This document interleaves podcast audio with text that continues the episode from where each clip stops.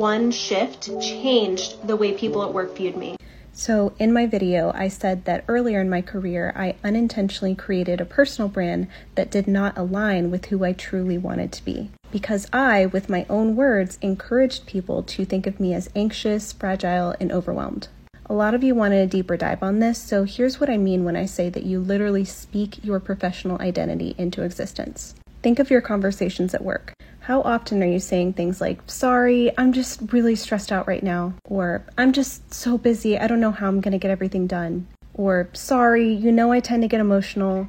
You are priming people to think of you as anxious or overly emotional. You're literally telling them that you are. And by saying these things, you are also constantly reinforcing to yourself that you are these things. This keeps you stuck in your current identity and prevents you from moving forward to the one that you actually want to have.